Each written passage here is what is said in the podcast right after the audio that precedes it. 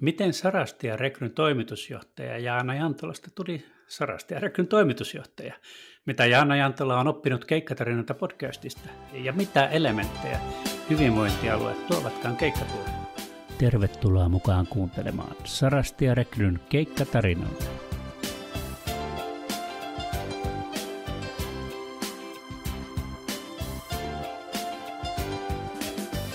Minä olen Eero Leppänen Sarasti ja Rekryn viestinnästä. Ja minä olen Essi Salminen. Kuten jo Eeron alkuspiikistä voikin päätellä, meillä ei ole tässä kauden viimeisessä keikkatarinoita podcastista vieraana keikkalaista, vaan meillä on vieraana Sarasti ja Rekryn toimitusjohtaja Jaana Jantola. Tervetuloa keikkatarinoihin, Jaana. Kiitos.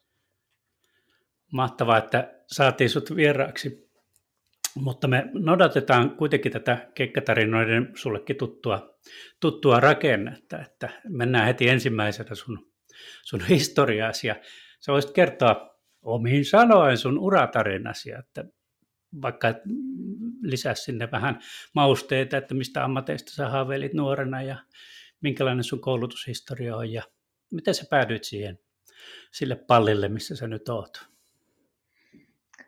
Oi, onpas monipolvinen kysymys. Mä oon kuunnellut nämä kaikki keikkatarinat ja kuunnellut myös muut uratarinat keikkatyöntekijöiksi ja osasin odottaa tätä kysymystä. Mä tota, äh, lähden siitä, että, niin kuin, että mikä on ollut semmoinen semmoinen haaveammatti. En muista siitä asiasta mitään muuta kuin sellaiset, mulla oli semmoinen turkoosin sininen, huomatkaa väri, niin tota, turkoosin sininen ystäväni kirja, jossa sitten oli yksi aukeama itselle ja sitten ystävät täyttivät muita. Ja se ei varmaan ole enää tallella, mutta mä muistan, mitä siinä luki, että mikä on, niin kuin, miksi haluan isona tulla tai mikä kysymys sitten olikaan. Niin siinä oli, oli vastannut siihen, että ää, trapetsitaiteilijaksi tai suuren yrityksen johtajaksi ja siitä jälkimmäistä lähellä ollaan, ei suuren, mutta yrityksen johtajaksi. Ehkä jotkut ajatukset sitten toteutuu tässä, tässä maailmassa. Mutta, mutta tota, sitten ihan oikeasti niitä, että mikä se on se, niin kuin se koulutus ja uratarina, niin, niin tota, mulla on tätä työuraa sen verran paljon takana, että otan nyt sieltä jotakin pointteja vaan. Eli aikanaan hain siis opiskelemaan useampaankin paikkaan opiskelemaan suomen kieltä ja ruotsin kieltä ja sitten hain Helsinkiin sairaanhoitajaoppilaitokseen ja, ja sitten kauppatieteen maisterin opintoihin. Ja kahteen viimeiseen pääsin ja sitten valitsin nämä kauppatieteen opinnot.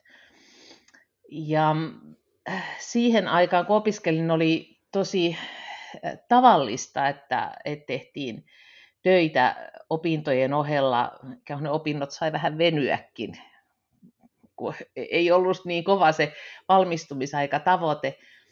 Ja olin parhaimmillaan kahdessa ja kolmessakin työpaikassa samaan aikaan, eli arki puoliksi kahdessa työpaikassa ja sitten viikonloppuna kolmannessa ja opintoja siinä ohessa, että, että tota, oli kai sekin jonkunlaista keikkailua, että oli perintätoimistossa ja Sivan kassalla ja matkatoimiston virkailijana Hassen matkoilla. Semmoisia kaikenlaisia vaiheita siinä kohtaa. Mutta sitten kun mennään tämmöiseen niin kuin varsinaiseen työuraan, niin, niin tota, ennen tätä nykyistä työtä, niin tein aika pitkän, pitkän työn uran mm, ammatillisen koulutuksen parissa. Eli, eli olin tuolla Valkeakosken aikuiskoulutuskeskuksessa Ähm, tein siellä töitä, aloitin tuntiopettajana ja päätin VS-rehtorina ja kaikkea siinä välissä tuli sitten tehtyä ja niihin töihin siirryin yrittäjän hommista. Mulla oli, mulla oli jalkinen liike siinä vaiheessa, eli yrittäjä tuntumaakin on ja on tietysti vähän vieläkin. No sitten se, että miten on niin näihin hommiin joutunut tai päässyt, niin, niin sellaisessa muutosvaiheessa sitten te, työpaikka-ilmoituksen löysi aviomiehen ja hän vinkkasi, että tuossa on paikka, joka kuulostaa sulta. Ja, ja tota, eikä vaan kuulostanut, on tuntunut nämä kaikki vuodet ihan ihan omalta. Eli on ollut sieltä seuturekryn alkuvaiheesta tähän sarastiarekryn tämänhetkiseen vaiheeseen. Nyt sitten näissä töissä. Mikä se vuosi, kun seuturekry alkoi, niin oli? Joo, 2008 elokuussa aloitin, aloitin tosiaan näissä töissä ja sitten varsinainen äm, liiketoiminta ja, ja yritystoiminta alkoi sitten toinen päivä tammikuuta 2009. Eli nyt on, onko nyt sitten 14 toimintavuosi Sarastia Rekryllä. No tuota, pakko, pakko tarttua tuohon trapetsitaiteilijaan. Onko, onko tämä ollut nuoralla tanssia tämä, tämä Sarastia Rekry homma? Jotenkin mä melkein arvasin, että juuri se oli se kiinnostava asia, mutta, mutta tota, ei, ei mitään nuoralla tanssia eikä, eikä mitään sirkusdirektöörihommia. Tämä on ollut koko, koko matka sellainen äh, niin kuin suunnitelmallinen ja, ja jotenkin kaikki tämä tekeminen merkityksellistä. Eli kun meidän tehtävänä on löytää lähinnä sotealan tekijöitä, toki muitakin, niin meidän asiakkaiden kriittisiin henkilöstötarpeisiin ja asiakkaiden asiakkaita varten, niin kyllä tämä on semmoista merkityksellistä ja, ja niin kuin tärkeää työtä. Mä luulen, että meidän kaikki niin sanottu palveluhenkilöstö kokee tämän työn juuri sen kautta, että tämä on työtä, jota tarvitaan ja joka on tärkeää. Eli se ydin on pysynyt samana, ihan sama onko nimenä seuturekry vai, vai Kyllä, rekry. joo. Kiva huomio, että, että tässä ähm, palasin niihin ihan ensimmäisiin niin kuin suunnitelmiin tässä. Meillä oli, oli tuo asiakasyhteistyöryhmä ihan, ihan viikko sitten taisi olla, ja, ja siinä yhteydessä katsoin sitten, että mitä me ensimmäisessä asiakasyhteistyöryhmässä oli aiheina, ja, ja tota, ne sellaiset perustavoitteet on pysynyt samanlaisen, eli auttaa esihenkilöitä siellä työyksiköissä löytämään henkilöstöä, ja, ja palvelemaan sitten keikkatyöntekijöitä mahdollisimman hyvin nopealla palkanmaksulla ja, ja runsaalla keikkatyötarjonnalla. Ne on ollut ihan sieltä ensimmäisistä hetkistä asti tässä mm. tärkeimpinä tavoitteina. Palataan vähän myöhemmin tuohon, tuohon tuota, ytimeen, tuon ytimeen, mutta jutellaan hetki tästä keikkatarinoita podcast-sarjasta, joka alkoi tuossa viime keväänä ja jatkui sitten tänä syksynä. Onko jotain, mitä sä oot sä oot oppinut niistä? Onko jotain, mitä sulla on jäänyt mieleen näistä keikkatarinoista ja niistä henkilöistä? Um, ne on ollut kaikki keikkatarina-podcastit todella mielenkiintoisia. Erilaisia, erilaisia henkilöitä, erilaisia tilanteita, mutta jotenkin niin kuin kaikissa on ollut yksi niin kuin vire tai tekijä, jotenkin niin kuin yksi asia yli muiden. Eli se, että, että äh, keikkatyöntekijä voi valita sen oman työnsä sisällön valitsemalla työyksiköt. Voi, voi vaikuttaa oman työnsä määrään sillä, että kuinka paljon keikkatöitä valitsee ja, ja vielä erityisesti se, että milloin töitä tekee. Eli se antaa mahdollisuuden elämän muiden asioiden toteuttamiseen. Et meillä on joku slogan ollut tässä, että teitä oman elämän ehdoilla, niin se on jotenkin piirtynyt kaikista näistä se sama niin kuin tärkeäksi koettu asia läpi, läpi kaikkien keikkatarinoiden.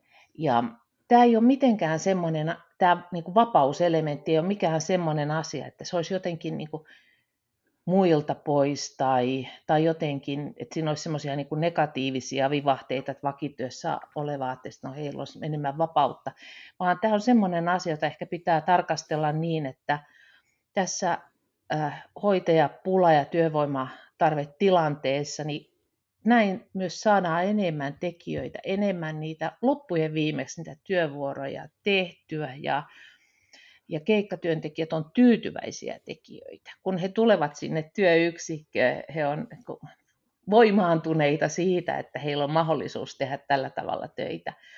Ja ehkä joidenkin kohdalla tämä on myös semmoista niin kuin pitovoimaa sote-alalle. Eli kun ker- et ei ehkä pystyisi tekemään sitä sotealan työtä oman niin kuin, tilanteensa vuoksi, jos ei olisi tämmöistä keikkatyömahdollisuutta olemassa.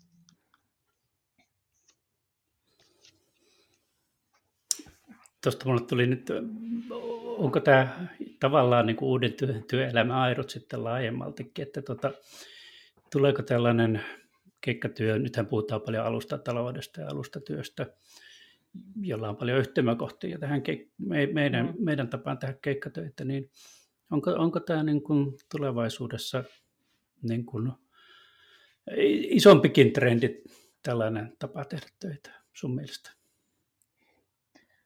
On var, varmaan tämän tapainen. Et ehkä sitten sellainen ää, niin kuin projektiluontoinen tai kevyt yrittäjätyyppinen voi sitten olla jollekin toiselle alalle niin kuin sopivampi tapa toteuttaa sitä, sitä niin kuin tämmöistä työn joustoa.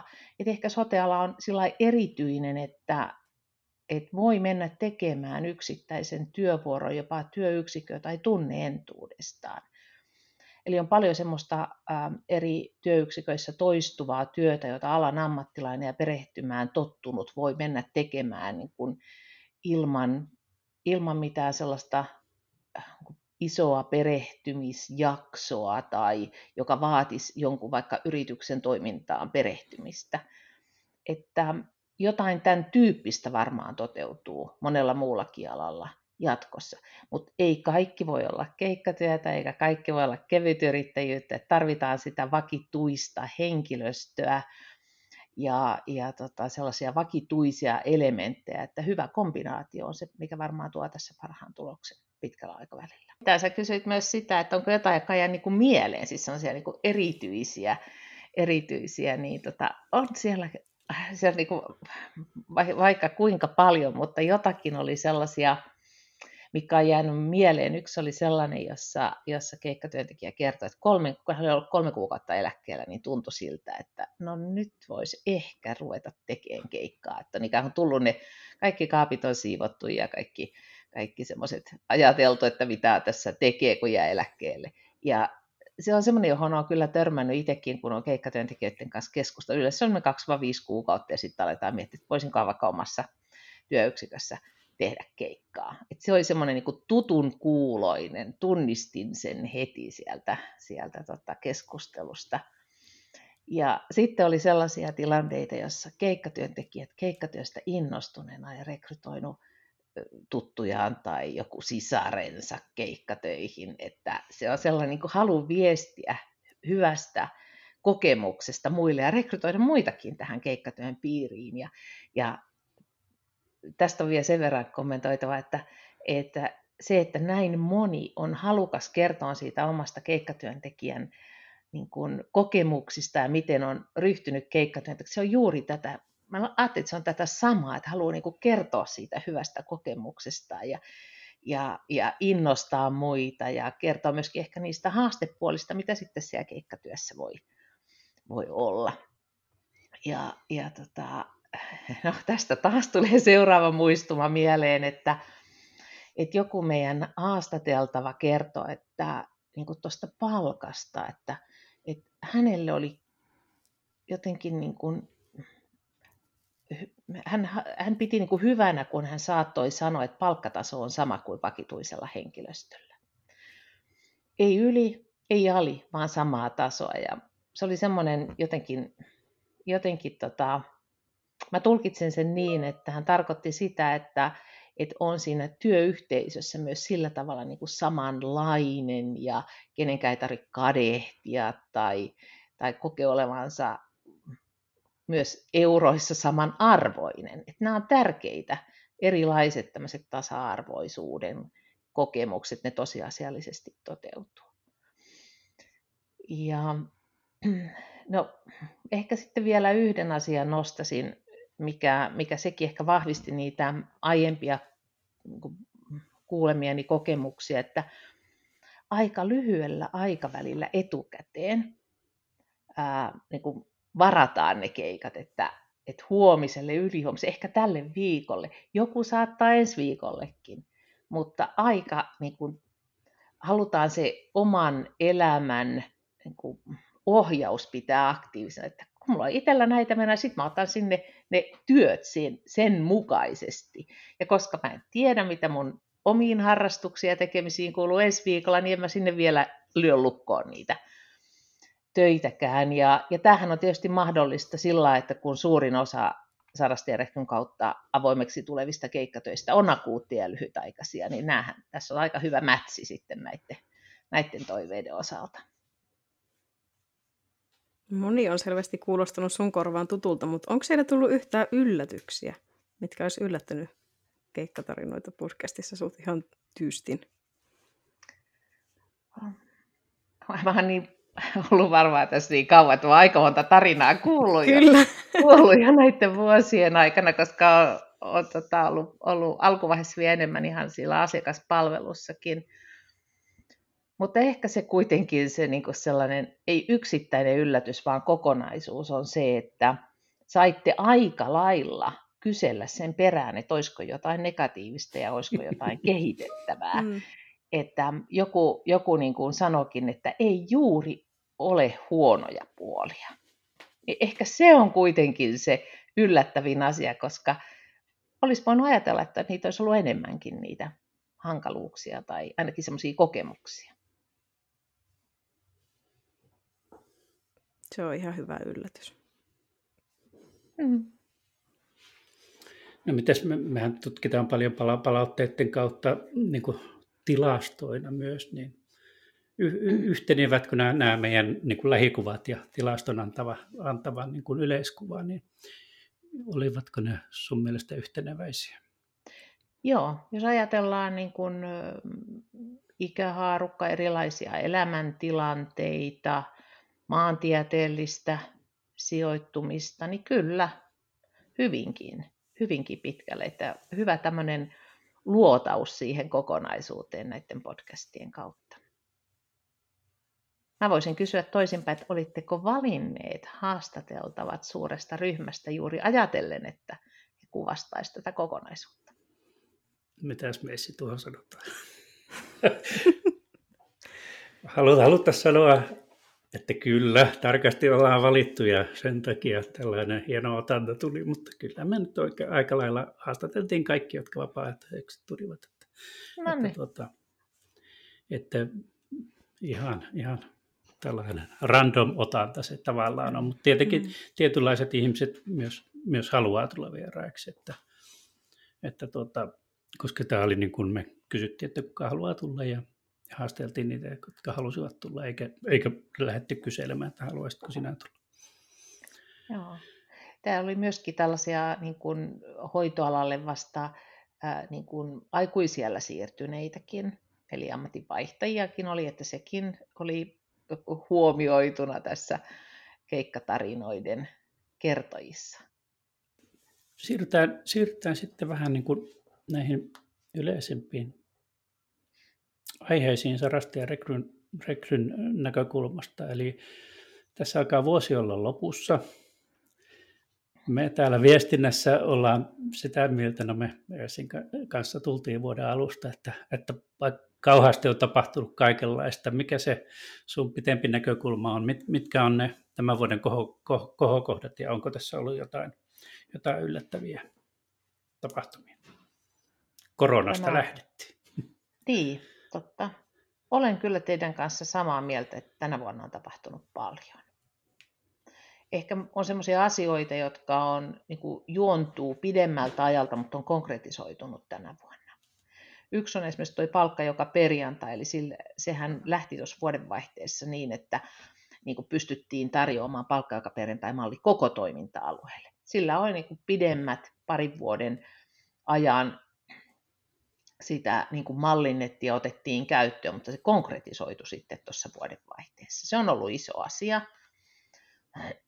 Ja, ja tota, sen ikään kuin jatkoksi on sitten vielä tänä vuonna tullut tämä tunnittunteina malli, joka saatiin sekin toteutukseen tässä vielä syksyllä ennen vuodenvaihdetta. Eli tarkoittaa sitä, että jos keikan vastaanottamistilanteessa se keikka on 1-12 päivän, eli tuntipalkka, niin se pysyy tuntipalkkasena eikä, eikä sitä ketjuteta niin, että palkka muodostus päiväpalkkaseksi. Eli kun tuntipalkka Tessin mukaan on pikkusen korkeampi, niin tämä on työntekijöiden eduksi tietysti tämäkin. Ja myös erilliskorvausten maksatus syksyn aikana saatiin vielä nopeammaksi, joka sekin on hyvä asia. Eli nämä palkkakysymykset on ollut tosiaan sieltä alusta asti semmoisen tärkeän kehittämisen kohteena, että saadaan ne oikein ja nopeasti työntekijöille. Että noin ainakin tuo kokonaisuus niin tulee, tulee tässä ensimmäisenä mieleen. No sitten, sitten meillä on semmoisia mm, äh, niin palvelualustaan liittyviä asioita. Siellä on tapahtunut aika moniakin päivityksiä on tuotu palvelualustaan, erilaisia ominaisuuksia, helpompi käyttösyyttä ja ehkä sellaisena isona avauksena toi hakuvahti, joka on sekin tullut tässä syksyllä käyttöön ja, ja tota, taas omalta osaltaan helpottaa sitä keikkojen vastaanottamista. Että tietysti se kaikkein niin kuin tehokkain on varma saatavuus, jolla pystyy etukäteen kertomaan, että jos mun tähän ja tähän yksikköön tulee vaikka aamuvuoro huomenna, niin mä varmasti otan sen, jolloin ei tarvi mitenkään äh, tarkistella työtarjotinta, vaan, vaan järjestämä automaattisesti ähm, oman toiveen mukaan sitten, sitten kiinnittää suoraan niihin tuleviin tilauksiin. Mutta että jos ei halua sellaista automatiikkaa laittaa päälle, nyt on hakuvahti hyvänä vaihtoehtona. että se on ollut, ollut iso asia kyllä sekin. Että, ähm, no sitten, no jos ajatellaan tätä palvelualusta-asioita, niin koko tuo keikkatyöntekijän käsikirja on saatu sähköiseen muotoon. Ei ole enää mitään mitään PDF-dokumenttia, jota palvelualustalta käydään latailemassa ja katsomassa. Että tämmöisiä digitaalisia ratkaisuja ja sähköisiä ratkaisuja, parempia ratkaisuja on saatu, saatu käyttöön. Ja mitä sitten vielä? No sitten meillä on tuo Love-kampanja, lääkehoito, koulutus verkossa. Niitä koulutuksia on nyt helpommin tarjottu saatuville sillä tavalla, että, että ne ovat maksuttomia, kun tekee tietyn määrän keikkoja sen koulutuksen suorittamisen jälkeen. Ja sitten meillä on tässä loppuvuonna tämä Sare-lisä, uudella mallilla halutaan palkita niitä, jotka tekee paljon keikkaa, eli kahdessa viikossa 50 tai 70 tuntia. Että tämmöisiä nyt ainakin tulee mieleen tässä, puhumattakaan tietysti näistä, näistä vaikkapa tästä podcast-sarjasta, että onhan tämäkin tämä vuoden juttu. Tässä on aika paljon puhuttu meidän sarasta ja rekryn näkökulmasta ja sitten meidän keikkatyöntekijöiden näkökulmasta. Onko sitten näiden töiden tilaajien toiminnassa tai, tai toiveissa niin kuin tapahtunut muutoksia viime aikoina? Joo, tietysti kaikki se, mitä, mitä tehdään keikkatyöntekijöiden paremmin palvelemiseksi, niin se on avuksi myös kaikille niille työyksiköille ja esihenkilöille, jotka töitä tilaavat ja keikkatyöntekijöitä tarvitsevat, koska silloin tuetaan myös sitä henkilöstön saatavuutta sinne työyksiköihin. Ja siellä on samalla tavalla sinne palvelualustalle tullut siitä tilaamista helpottavia asioita, eli, eli esihenkilö näkee omasta, omasta yksikön tilauskalenteristaan, pystyy seuraamaan sitä tilaustilannetta ja, ja kiinnittymisiä entistä paremmin. Ja tietysti kaikki nämä sarelisät ja PJP, palkka joka perjantait, niin tukee tätä työntekijöiden saatavuutta. Et nyt tietysti tässä tämän ää, niin kuin loppuvuoden aikana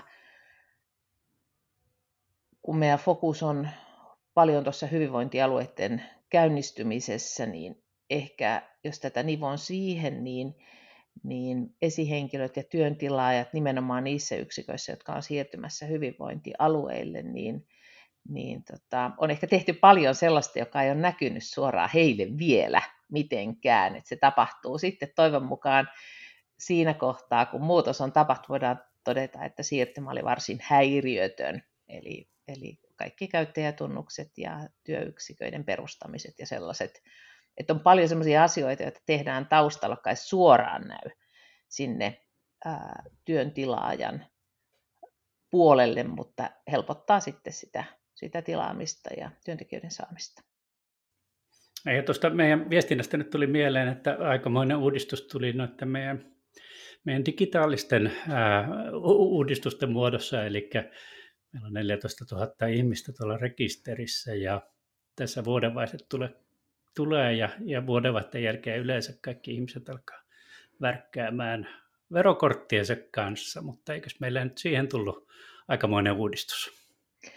Joo, sehän ei koske vain vuodenvaihdetta, se koskee meillä itse asiassa vähän niin kuin joka ikistä kuukautta, koska ää, mehän haastatellaan satoja uusia keikkatyöntekijöitä kuukausittain. Ja aina kun alo- on, tähän mennessä on ollut niin, että aina kun aloittanut keikkailun, niin on pitänyt toimittaa meille ne omat verokorttitiedot, jotta on voitu se verotus tehdä oikein ja, ja tota, verokortin tietojen mukaan. Nyt enää ei tarvi, eli me saadaan suoraan suorasiirtona verottajalta verokortit ja joissain paikoissahan on jo se vuodenvaihteen tilanne ollut sillä, että on suorasiirtona otettu ne perusverokortit, mutta tämä onkin ollut sitten niin kuin noin teknologisesti haasteellisempi, että aina saadaan sitten ne muutosverokortit ja pitkin vuotta uusien työntekijöiden verokortit, niin, niin toki se on meillä vähentänyt tekemistä, että ei tarvitse niitä verokortteja ottaa vastaan ja tallentaa, ja sitten ne tietenkin hävitetään, kun niitä enää tarvita. Ne saadaan nyt sähköisesti, ja se mikä tietysti on kaikkein tärkeintä on se, että niin uusien keikkatyöntekijöiden kuin niidenkin osalta, jotka nyt vuodenvaihteen jälkeen jatkaa meillä keikkatyöntekijänä, ei tarvi enää toimittaa verokorttia. Ei tarvi huolehtia siitä. Ei tarvi lähettää ei kuvaa, ei kirjettä, vaan me saadaan ne suoraan ne tiedot, niin, niin kyllähän tämä helpottaa nimenomaan sitä keikkatyöntekijöiden arkea. Voi taas keskittyä siihen keikan tekemiseen, eikä tarvitse tällaisia asioita huolehtia. Niin, voi kuvitella hyvin, että keikkatyöntekijöille se verokortti muuttuu vuoden aikana moneen kertaan, koska vuoden mm. alussa ei ainakaan pysty tietämään, että kovin tarkkaan, että mitkä ne tulot on, niin, niin sitä joutuu käymään rukkaamassa monta kertaa. Kyllä, näin se on. Ja jos verokorttia ei olisi, niin joudutaan pidättämään sitten 60 prosenttia, että sekään ei ole mukava yllätys, että nyt ei sitten semmoisia tilanteita enää, enää pääse sattumaan. No sitten jos siirrytään vielä seuraavaan aiheeseen. Ensi vuoden alussa alkaa hyvinvointialueiden toiminta, ja mekin ollaan aika monella alueella nyt mukana siellä toiminnassa, niin minkälaiset odotukset on siihen, ja muuttuuko mikään keikkailijoiden näkökulmasta? Kyllä hyvä kysymys. Meillähän on niin kuin asiakkaita tällä hetkellä 13 hyvinvointialueella. Ja osasta meidän asiakkaista tulee hyvinvointialueita. Eli on jo maakunnallinen asiakas, niin nimi ja Y-tunnus vaihtuu ja siitä asiakkaasta tulee ma- maakunnallinen hyvinvointialue. Ja sitten meillä on asiakkaita, jotka vuodenvaihteen jälkeen ovat osa hyvinvointialuetta, eli koko hyvinvointialue ei välttämättä ole asiakkaana, mutta tietyt, tiettyjen kuntien, vaikkapa sote-yksiköt, jotka siirtyy hyvinvointialueelle, on meidän asiakkaita. Ja, ja tota, sitten tietysti on vielä sellaisia asiakkaita, aikamoinen määrä, jotka eivät siirry hyvinvointialueelle, vaan pysyvät esimerkiksi kunnissa, varhaiskasvatus, ateria- ja puhtauspalvelu. Sinne ei mitään muutoksia tulossa. Jos ajatellaan niin kuin keikkatyöntekijän näkökulmasta, niin tähän ei keikkatyöntekijältä vaadi mitään erityistä huomioitavaa tämä muutos mitä todennäköisimmin ne työyksiköt pysyy ennalla, ovat samat, samat rakennukset ja samat osoitteet ja, ja samanlaiset ne palvelut, joissa se työ tehdään. Mutta työyksikön nimi voi tietenkin vaihtua, jos hyvinvointialue niin katsoo, mutta tietenkin se asiakasorganisaatio, jonka alla työyksikkö on, niin siellä voi tapahtua se nimenmuutos. Että jos on ollut vaikka Hämeenlinnan kaupungin ikäihmisten palveluiden työyksikössä keikalla, niin sitten se sama yksikkö onkin vuodenvaihteen jälkeen Kanta-Hämeen hyvinvointialueen työyksikkö. Mutta ei, ei mitenkään muuten keikkatyöntekijöiden näkö, niin kuin näkökulmasta muutu. No sitten on tietysti se, että, että työmahdollisuudet voi, voi lisääntyä jos sillä hyvinvointialueella meidän palveluita otetaan laajemmin käyttöön kuin tällä hetkellä. Et nyt meillä on pari tuoretta päätöstä. Toinen on tuolta Varsinais-Suomen hyvinvointialueelta ja toinen on Itä-Uudenmaan hyvinvointialueelta, jossa on nimenomaan sellaiset päätökset, että meidän palvelut tulee laajemmin käyttöön kuin mitä ne on tällä hetkellä siellä, siellä alueella. Ja, ja sehän tarkoittaa sitten taas lisää työmahdollisuuksia. Nyt tällä hetkellä, kun lähestytään vuodenvaihdetta, niin, niin keikkatyöntekijä näkee tuolta meidän järjestelmästä työtarjottimelta työmahdollisuudet ja työyksiköt. Ja siellä on töitä tarjolla myös jo ensi vuotta koskien. Ja ne työt tietysti näkee kalenterista, että no ne on niitä ensi vuoden puolen päivämääriä, mutta sitten työyksiköiden nimissä voi olla yllättäen sitten siellä 2023, ja siitä voi tunnistaa, että tämä on sitten työyksikkö, joka erityisesti kuuluu sinne ensi vuoden puolella starttaavalle hyvinvointialueelle. Semmoinen pieni yksityiskohta, mutta käytännössä ei, ei sitten muuta. No jännittääkö Jaana sua mikään tässä ensimmäinen ensimmäistä 2023?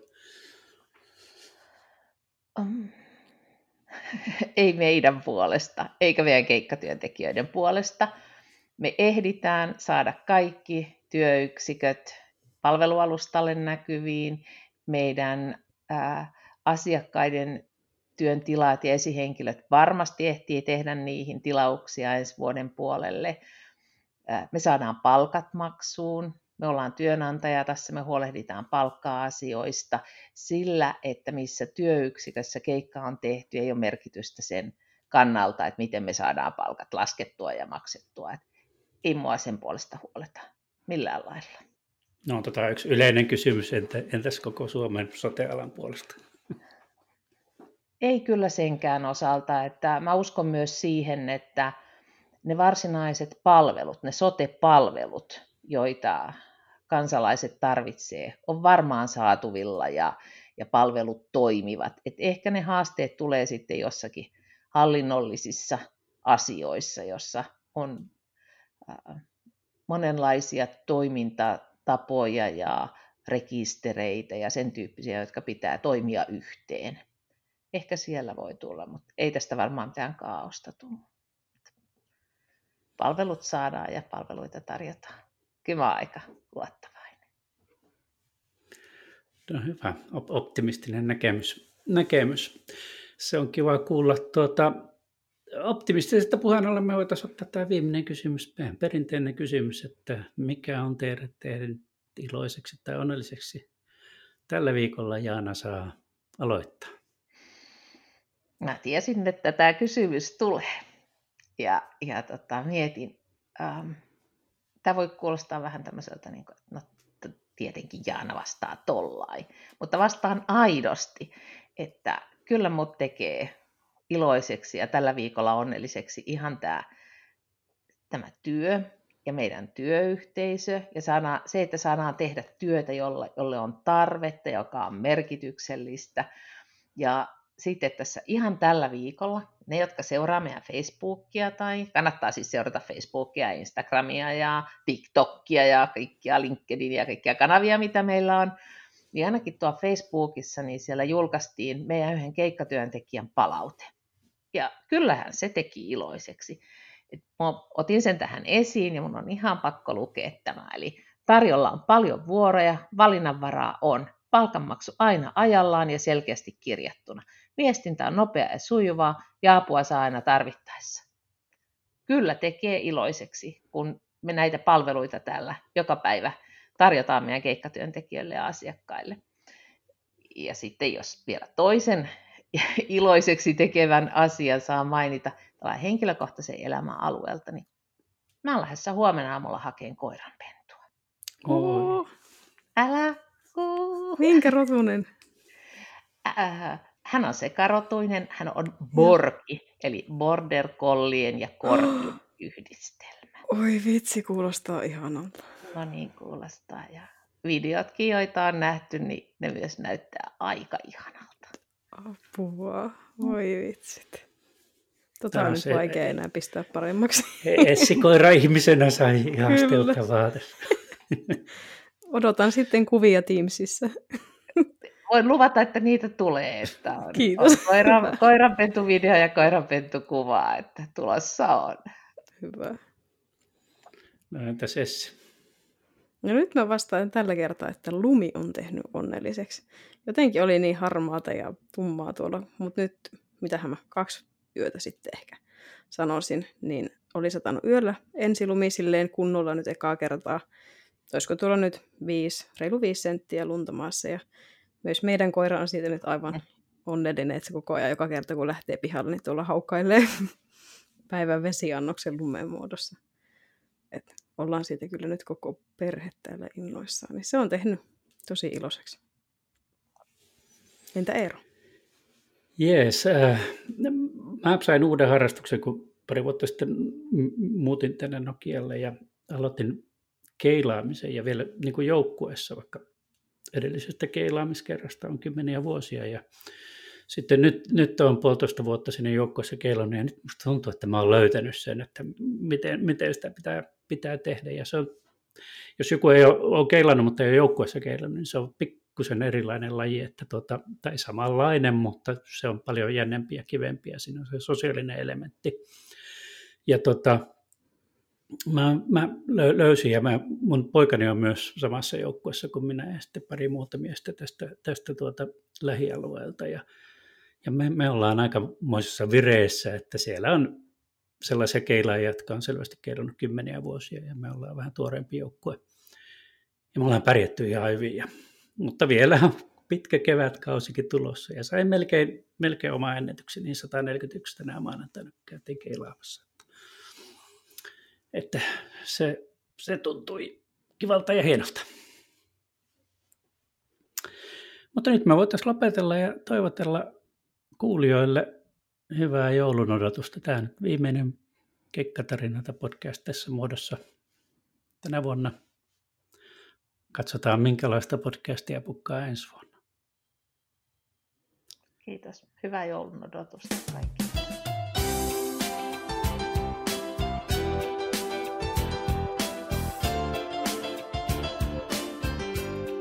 Kuuntelit juuri Sarasti ja Rekryn keikkatarinoita. Kiitos kun olit mukana.